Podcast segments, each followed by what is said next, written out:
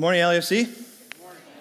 My name is Tyler Morse, and I'm the Assistant Director of Student Ministries here at LAFC. And it is a joy to be able to stand before you and preach and get into God's Word this morning. You know, if you sit with me on Sunday mornings, I probably say this just about every week. That is the most hype intro video ever. I love it, and it gets me excited to preach. So I pray that it would uh, get you excited to listen as well. We're going to be continuing in our series Encounter Jesus this morning, and we're going to be in John 15. So if you have a Bible with you, we're going to be in John 15. If you do not have one, the ushers are walking around now and they would love to give you one. Just put your hand up. Also, you can use the YouVersion app and go under the Events tab, and all of the verses will be under there. So, John 15, we're going to be looking at verses 1 to 8 this morning. So, here's what I want to do I want to go through the context. Well, we're going to read through the verses. I want to go through the context of John 15. I want to go through the characters, identify the characters in it, and then we're going to spend most of our time in verses 4 to 5 to actually see the teaching of Jesus. So, verse 1, we read along with me.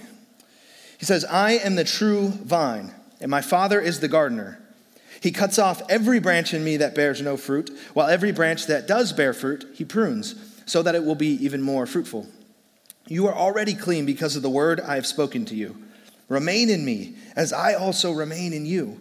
For no branch can bear fruit by itself, it must remain in the vine. Neither can you bear fruit unless you remain in me. I am the vine, you are the branches. If you remain in me, and I in you, you will bear much fruit, for apart from me, you can do nothing. If you do not remain in me, you are like a branch that is thrown away, withers, withers, such branches are picked up, thrown into the fire, and burned. If you remain in me, and my words remain in you, ask whatever you wish, and it will be done for you.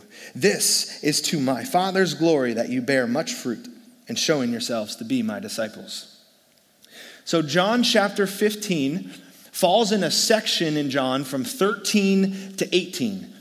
And all of these events, so five chapters worth of content, all takes place on Thursday evening before the Passover. So Jesus is going to be betrayed the next day, or that evening. He's going to be crucified the next day. Five chapters worth. So this is one of Jesus' last um, dialogues with his disciples before he heads to the cross. An interesting point that I want to make, um, going back to the start of that context, in chapter 13, Jesus, uh, he institutes the Lord's Supper, he washes the disciples' feet, and in that story, he makes a unique phrase, and he says, You are clean, though not every one of you. So he says that to his disciples in chapter 13. Now I want you to look at verse 3 in chapter 15. He says, You are already clean because of the word I have spoken to you. Do you see the difference? You are already clean, though not every one of you in 13, and now in 15, you're already clean. The difference was the unclean one has left. So in chapter 13, Judas, it says Satan has entered Judas and he left the fellowship right after they took the Lord's Supper. So the unclean one has left, which now leaves the 11 disciples, those who are clean. There's not an unclean one left. Now, the reason I want to focus on that and highlight the Judas being dismissed and it's only the 11, because this is who Jesus is talking to. He's talking to 11 clean, true disciples in Christ. And the reason that's important is because I don't think he's trying to tell them, hey, here's how you gain a relationship with me. Or he's not trying to tell them, here's how you lose your relationship with me. Rather, the focus is he's trying to say, here's what it's like to walk in a relationship with me. So I will not be able to address verses 2, the, those who are cut off, and verse 6, those who wither and burn, because I don't think that's the point. I, wanna, I, I don't want to get lost in those things that we miss the teaching on how do true believers, true disciples, walk in a relationship with Jesus. So that is what I want to, those, are, those of you I want to focus on this morning is those of you who are true, clean disciples Christians in Christ. Turn from your sins, place your faith in Jesus, and the Holy Spirit dwells in you. Because that's who I think Jesus is talking to in this moment. So that's the, that's the context. The foundation, we're going to go through the characters. There's vines, there's branches, there's gardeners. Who, what's happening here? So I want to look back through at verses 1 to 3, focus in there because I think all of the characters are identified there. So read along with me and see if you can spot who's mentioned and who is who. In verse 1, I am the vine, and my Father is the gardener. He cuts off every branch in me that bears no fruit, while every branch that does bear fruit, he prunes, so that it will be even more fruitful. You are already clean because of the word I have spoken to you. So, right off the bat, we see a vine, a gardener, branches, and fruit. So, this is Jesus speaking to his 11 disciples. So, Jesus is the true vine. This is the last I am statement, actually, in the book of John. I am the true vine. And so, when he says true vine, what I think of is why did he have to say true? Why, why, I mean, in verse 5, he said, I'm the vine. So, why, why in this first verse does he say the true vine? Is he trying to distinguish himself from a, a false vine? I think the answer would be yes. Um, if, you, if, you, look back at uh, vineyard vine language, it goes deep into the Old Testament. Its roots, no pun intended, go deep into the Old Testament in regards to Israel. And it, it is found in Isaiah 5, Ezekiel 15, and Ezekiel 17 that Israel was intended to be the vine in the vineyard of God. They were tasked with bearing fruit for God's glory as well as being a blessing to the nations. Yet, Israel failed. They failed in their faithfulness, in their fervor, and their fruitfulness. They did not accomplish all that God had called them to. So, yes, there was a need for a true vine, one that would produce fruit and would be a blessing to the nations. Where Israel failed, Jesus accomplished. He is the true vine. So we see the vine, we see uh, the gardener. The father is identified as the gardener, gardener. And we see this language all throughout John. The, the father son language is all over the place. And it's a beautiful picture of the father tends to the son, to the source. He takes care of the garden, he takes care of the vine. How these two work interconnectedly together. Jesus is the vine, the Father is the gardener. We also see that the disciples here, the 11 clean, true disciples, are the branches. And I also think that includes us, those of us who are in Christ. We become true branches connected into the vine. The last one that's mentioned is, is fruit. And it doesn't explicitly say this in John 15, but in looking at the New Testament as a broad, it, it, it's all forms of godliness, all expressions of, of godliness. So a lot of people like to go to the fruit of the Spirit. Absolutely. This fruit, fruit of the Spirit. Um, fruit of, of goodness and righteousness and obedience and purity, uh, all of those things. It's, it's a very broad term used to describe expressions of a godly life. So we have the vine, the Father, disciples, and the fruit. So I believe that this lays a good foundation for us to be able to, as we read, identify what's his teaching. And we're going to focus in on, on verses four and five mainly to see what did he say to his disciples and how does it apply to us. So before we get into this section, would you pray with me? And, and by pray with me, I, I do genuinely mean engage with me in prayer. Don't just listen, pray with me Pray for me. I need it. Pray for your hearts and your minds that you would be receptive. Engage me in prayer. So let's pray. Lord, I, I ask for this time, Lord. As we get into your word, this is where the power is. It is the sword of the Spirit. This word is sharper and active. Um, Lord, and it pierces to the heart, to the mind, to the soul, and to the spirit. Lord, nothing is hidden before you this morning. Would you give us soft hearts? Would you give us eyes to see, ears to hear your word, to see Christ as the true vine? Above all, Holy Spirit, I ask that we would encounter you, Jesus. Encounter you through your word. In your name I pray. Amen. So this morning I have one question that I think John 15 answers, specifically Jesus answers. And it is this What are the foundational elements to living a fruitful and godly life for the glory of God? Foundational elements. Meaning, if we were to miss these or neglect these or forget these elements, it would literally cause our Christian life to begin to crumble underneath us. These are so foundational that is the essence of the Christian walk. These elements that Jesus teaches in here. So, the first element of a, of a godly, fruitful Christian life, I think, is the centrality of Christ. Centrality of Jesus Christ. Look at me in, with me in verse 4. He says, Remain in me as I also remain in you. No branch can bear fruit by itself, it must remain in the vine. Neither can you bear fruit unless you remain in me. So, in the picture of a vine, branches, and fruit, as you're thinking through that, what do you think is the most foundational part of that equation? The most important part of that equation? It would be the vine, right? No one looks at the fruit and goes, those branches are incredible. Like, look how great those branches are in producing fruit. Because we know if the branches weren't connected to the vine, if they were just laying on the ground, there wouldn't be any fruit. Right? The most important aspect of that equation is the vine. Vine, branches, fruit. It's the vine because it's the source. It is the source by which the branches find nutrients and the source by which they produce fruit. And that's why Jesus uses this analogy for Christians. He goes, I am the vine, you are the branches. Jesus is the source. The person of Jesus. I don't just mean to talk about Jesus as like he's floating around somewhere in heaven, which is way out there. I, I want to narrow in on a, on a person. Jesus has a glorified body, and he is sitting on a throne right now. That person, Jesus.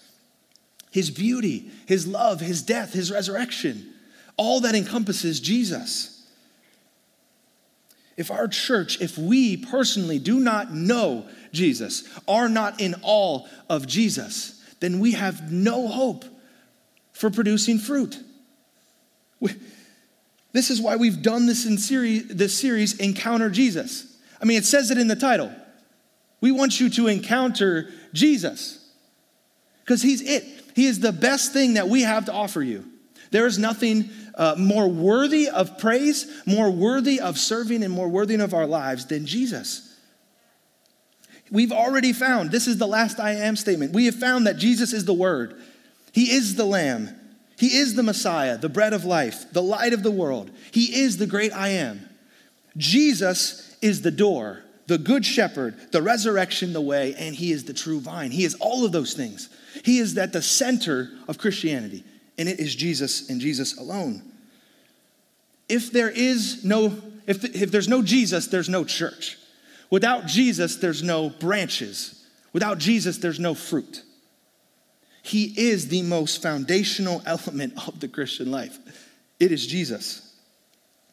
He is the vine, we are the branches. So, my question for you this morning, as, as a believer, as a true Christian, the Spirit lives in you. Is He the source? Is He the center of your life? Or have you become the center of your life? You have become self sufficient. Or maybe in this season of politics, news and a political party has become the source of your life. My call this morning would be to again return to the vine of Christ. Return to the only true source who has living waters, a well that will never run dry. Return to Christ. Nothing is more foundational to your Christian walk than Jesus Christ as the vine. This, this leads me into my second foundational element to the Christian life, and that is knowing our need for Christ. So the first one is the centrality of Christ, but now we're flipping it to, the, to us almost, to the branches knowing our need for Christ.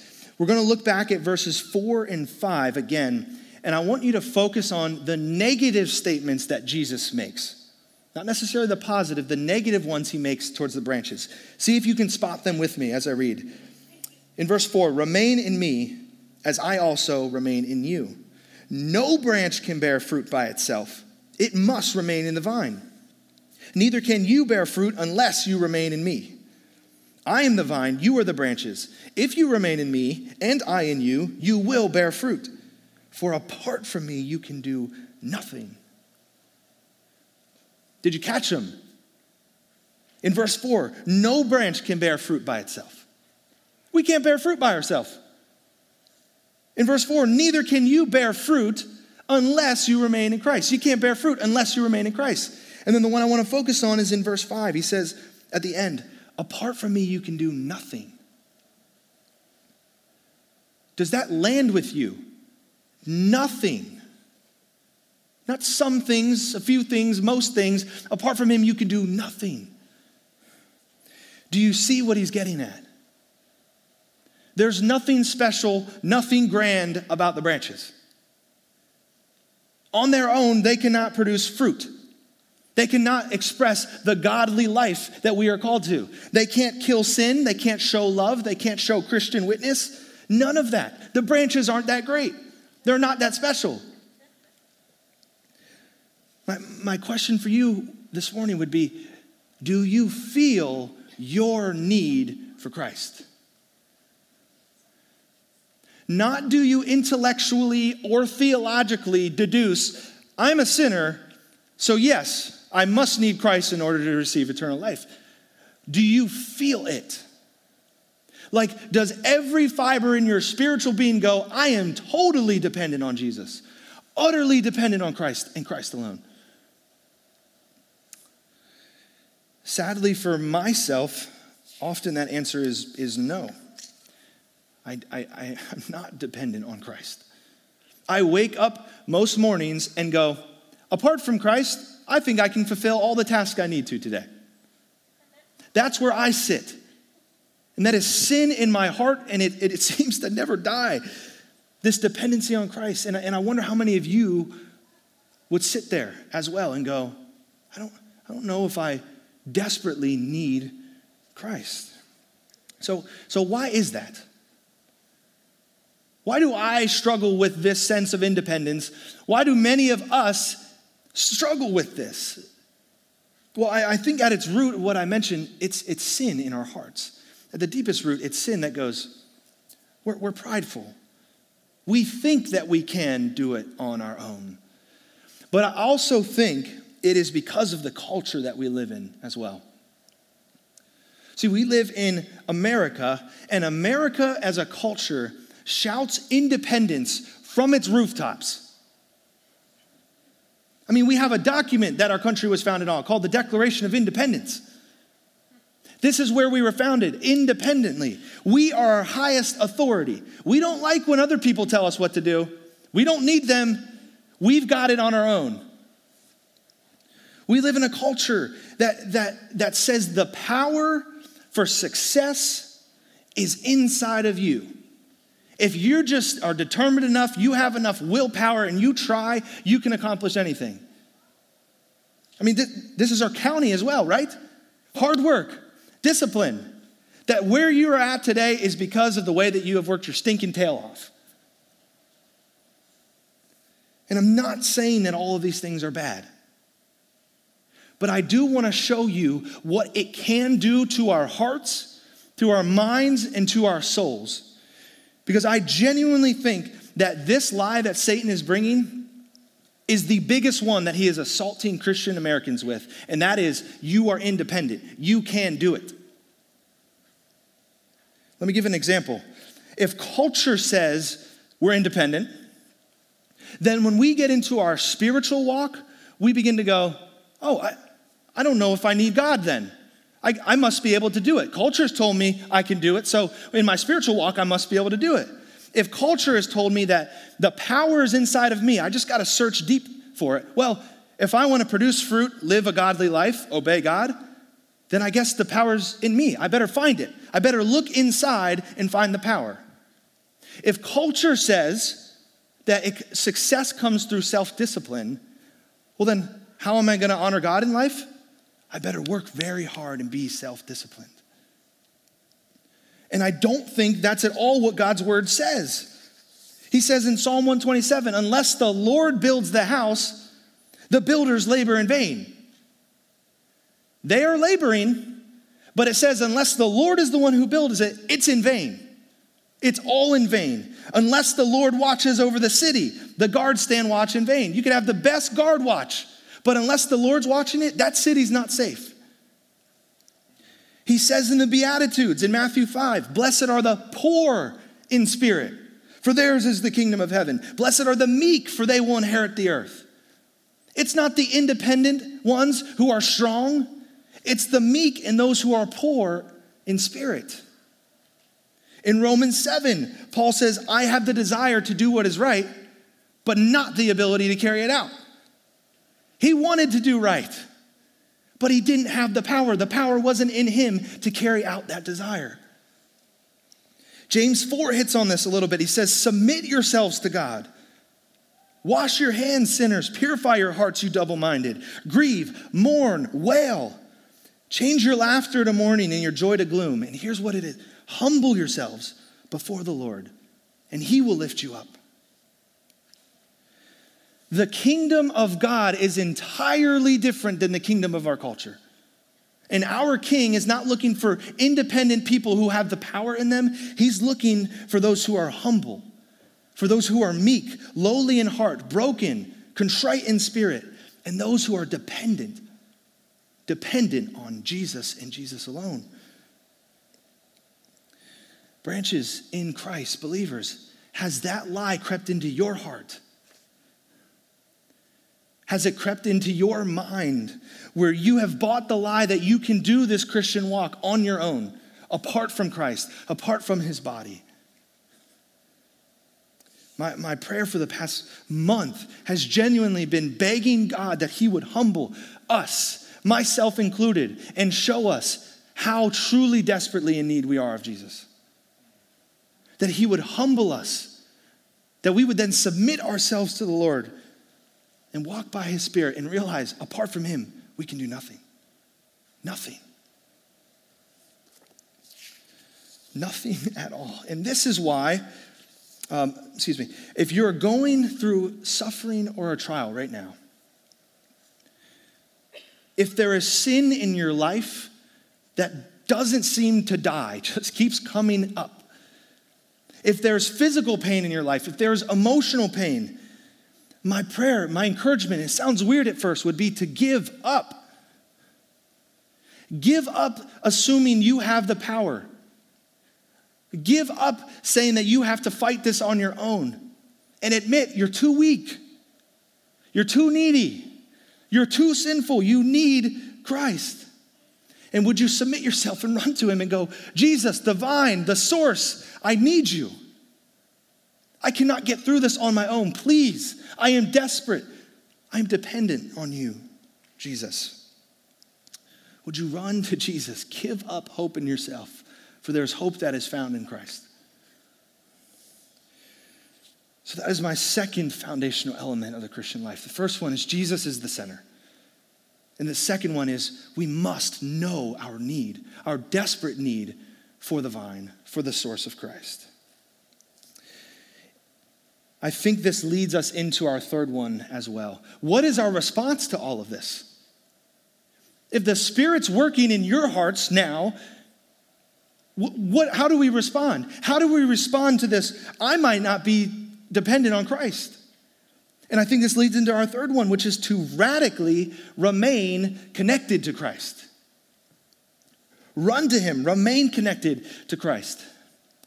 Something um, I, I share with our middle schoolers a lot when we study scripture is I say, Do you see any repeated words or phrases that just keep coming up? Because obviously, if they keep saying it, they kind of think it's important. It's something that we should focus on. So I want to ask you the same question this morning. In our section 1 to 8, do you see repeated words or repeated phrases in there? I, I see, depending on your translation, abide or remain. It, it is used eight different times in eight verses. Like, clearly, this is essential. There's something really important here. Now, I want to define that real quickly as well, because it essentially means to be actively, consistently pursuing and being connected to something. So I want to go back and, and read verses four and five through this lens again. See if you catch who's remaining in who. See how many times it uses it. So let's read back through verses, verses four and five. Remain in me, as I also remain in you. No branch can bear fruit by itself, it must remain in the vine. Neither can you bear fruit unless you remain in me. I am the vine, you are the branches. If you remain in me and I in you, you will bear much fruit, for apart from me, you can do nothing. Did this last section work in your heart at all? Talking about knowing your need for Christ. Is the Spirit working in you now? Then let this be your response. Remain in Christ, run to Him, confess your need, repent from your sins, remain connected to Christ, walk in Him, draw sustenance and life and strength from Him, walk by the power of His Spirit. Because this, this, remaining in Christ, is the only way that you will be able to produce fruit to live a godly life for the glory of God. The only way. It is the only way you will find true joy. You will find true and deep abiding love is in the presence of Jesus, is being connected to the vine. It's the only way that you can rejoice in your sufferings. Rejoice in your sufferings is if you're connected to the vine. It is the only way to find victory over your sin, and the only way that you will be able to obey God's commands is if you radically remain connected to the vine of Christ. And all of this is because He remains in us. Look at the very first part of verse 4. He says, Remain in me, Jesus speaking, as I remain in you. I've been focusing on the branches, on the Christian's role. Remain in Christ, remain in Christ. But now look at what Jesus says. He goes, I remain in you. I actively, consistently remain connected to you, true believer and Christian. The, the King and the Savior says he remains in us through his Spirit. Through Christ's work on the cross, even when we have strayed, even when we have fallen into sin, even when we have done a terrible job at remaining in Christ, it says He remains in us. What a beautiful picture of a relationship with Jesus. Us remaining in Him, He remaining in us. The vine in the branches, the branches in the vine. So remain in Christ then, for He remains in you. Remain in His love and His joy and His grace, because He remains in you. Actively pursue and be connected to Christ. So, my, my question practically out of this is Are there some things that you need to radically alter in your life to make this remaining possible? Maybe you need to, maybe you need to start new family rhythms so that you can remain connected with Christ as a family. Maybe it's cutting out TV putting away social media, turning off the news so that you can remain connected to your Savior. You can remain connected to Christ. Maybe you need to get creative on, on how you can join the body of Christ, the body of the vine again. I don't know, I don't know how the Spirit is working specifically in your heart, but I pray that you would find a genuine practical way to go, here's what I can do to remain in Christ. And look what this remaining in Christ leads to. Apart from him, we can do nothing. Apart from Christ, we can bear no fruit. But now look, when we remain in Christ, look at the promise in verse 5. He says, I am the vine, you are the branches. Here it is. If you remain in me and I in you, you will bear fruit. Apart from him, there's no fruit. With Christ, there is now hope of fruit and living a godly life. There's now hope to obey his commands, hope to kill your sin, hope to be salt and light to the world. I want you to look down in verse 16 because he continues on this. He says, You did not choose me, but I chose you and appointed you so that you might go and bear fruit, and fruit that will last. In Christ now, our fruit will last. Not because we're the source, but because Christ is the one sustaining it. He sustains the fruit. So now we can, with Paul, say, I can do all things through Christ who strengthens me. All things through Christ who strengthens me. I can endure my sufferings. I can endure my trials now because I have the vine, I have the source. I can now kill that sin that never seems to die because I'm connected to the vine and the source by the Holy Spirit. I can put to death the misdeeds of the flesh. I can now, through Christ, obey his commands. I can live a godly life. It's possible. The answer is just not in you, it's not in me. There is hope for a, fruitly, a fruitful and godly life, and it is found in Christ. Christ alone. So, all of this, I want, to, kind of zoom back out again and see where we've come. All of this is based on our question this morning, right? What are the foundational elements to living a fruitful and godly life for the glory of God? We have seen that it is the centrality of Jesus Christ. That's the first one. The second one is when we know our desperate need for Christ. And the last one was to radically remain in Christ. Follow the logic here. If we know our need for Christ, it should lead us to go, we need to remain in Christ. When we remain in Christ, we produce fruit in Christ. And all of this fruit is then for the glory of God. And that is where I want to end this morning. I want you to look at verse 8. This is to my Father's glory that you bear much fruit and showing yourselves to be my disciples. All of this, all that I have said this morning, is for this purpose alone. That if you would feel your need, it would lead you to remain in Christ.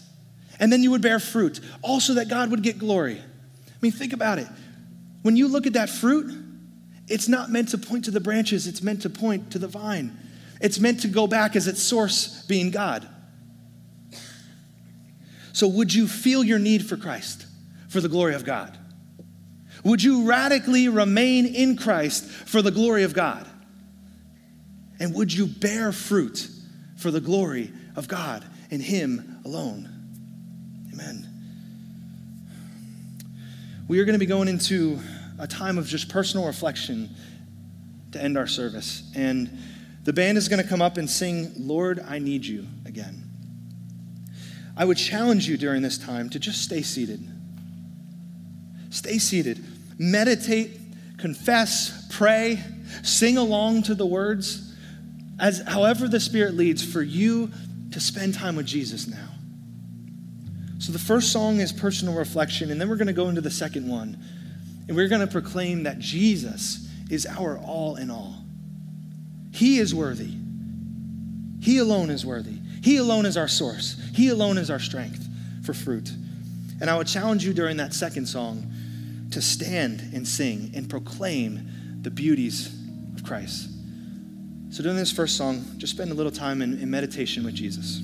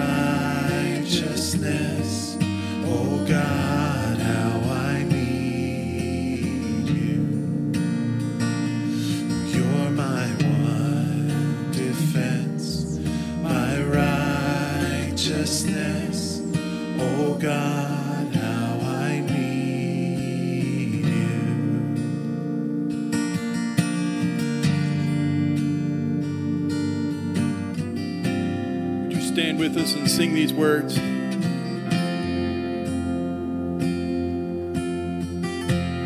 You are my strength when I am weak. You are the treasure that I seek. You are my all in all. Seeking you as a precious jewel. Lord, to give up, I'd be a fool.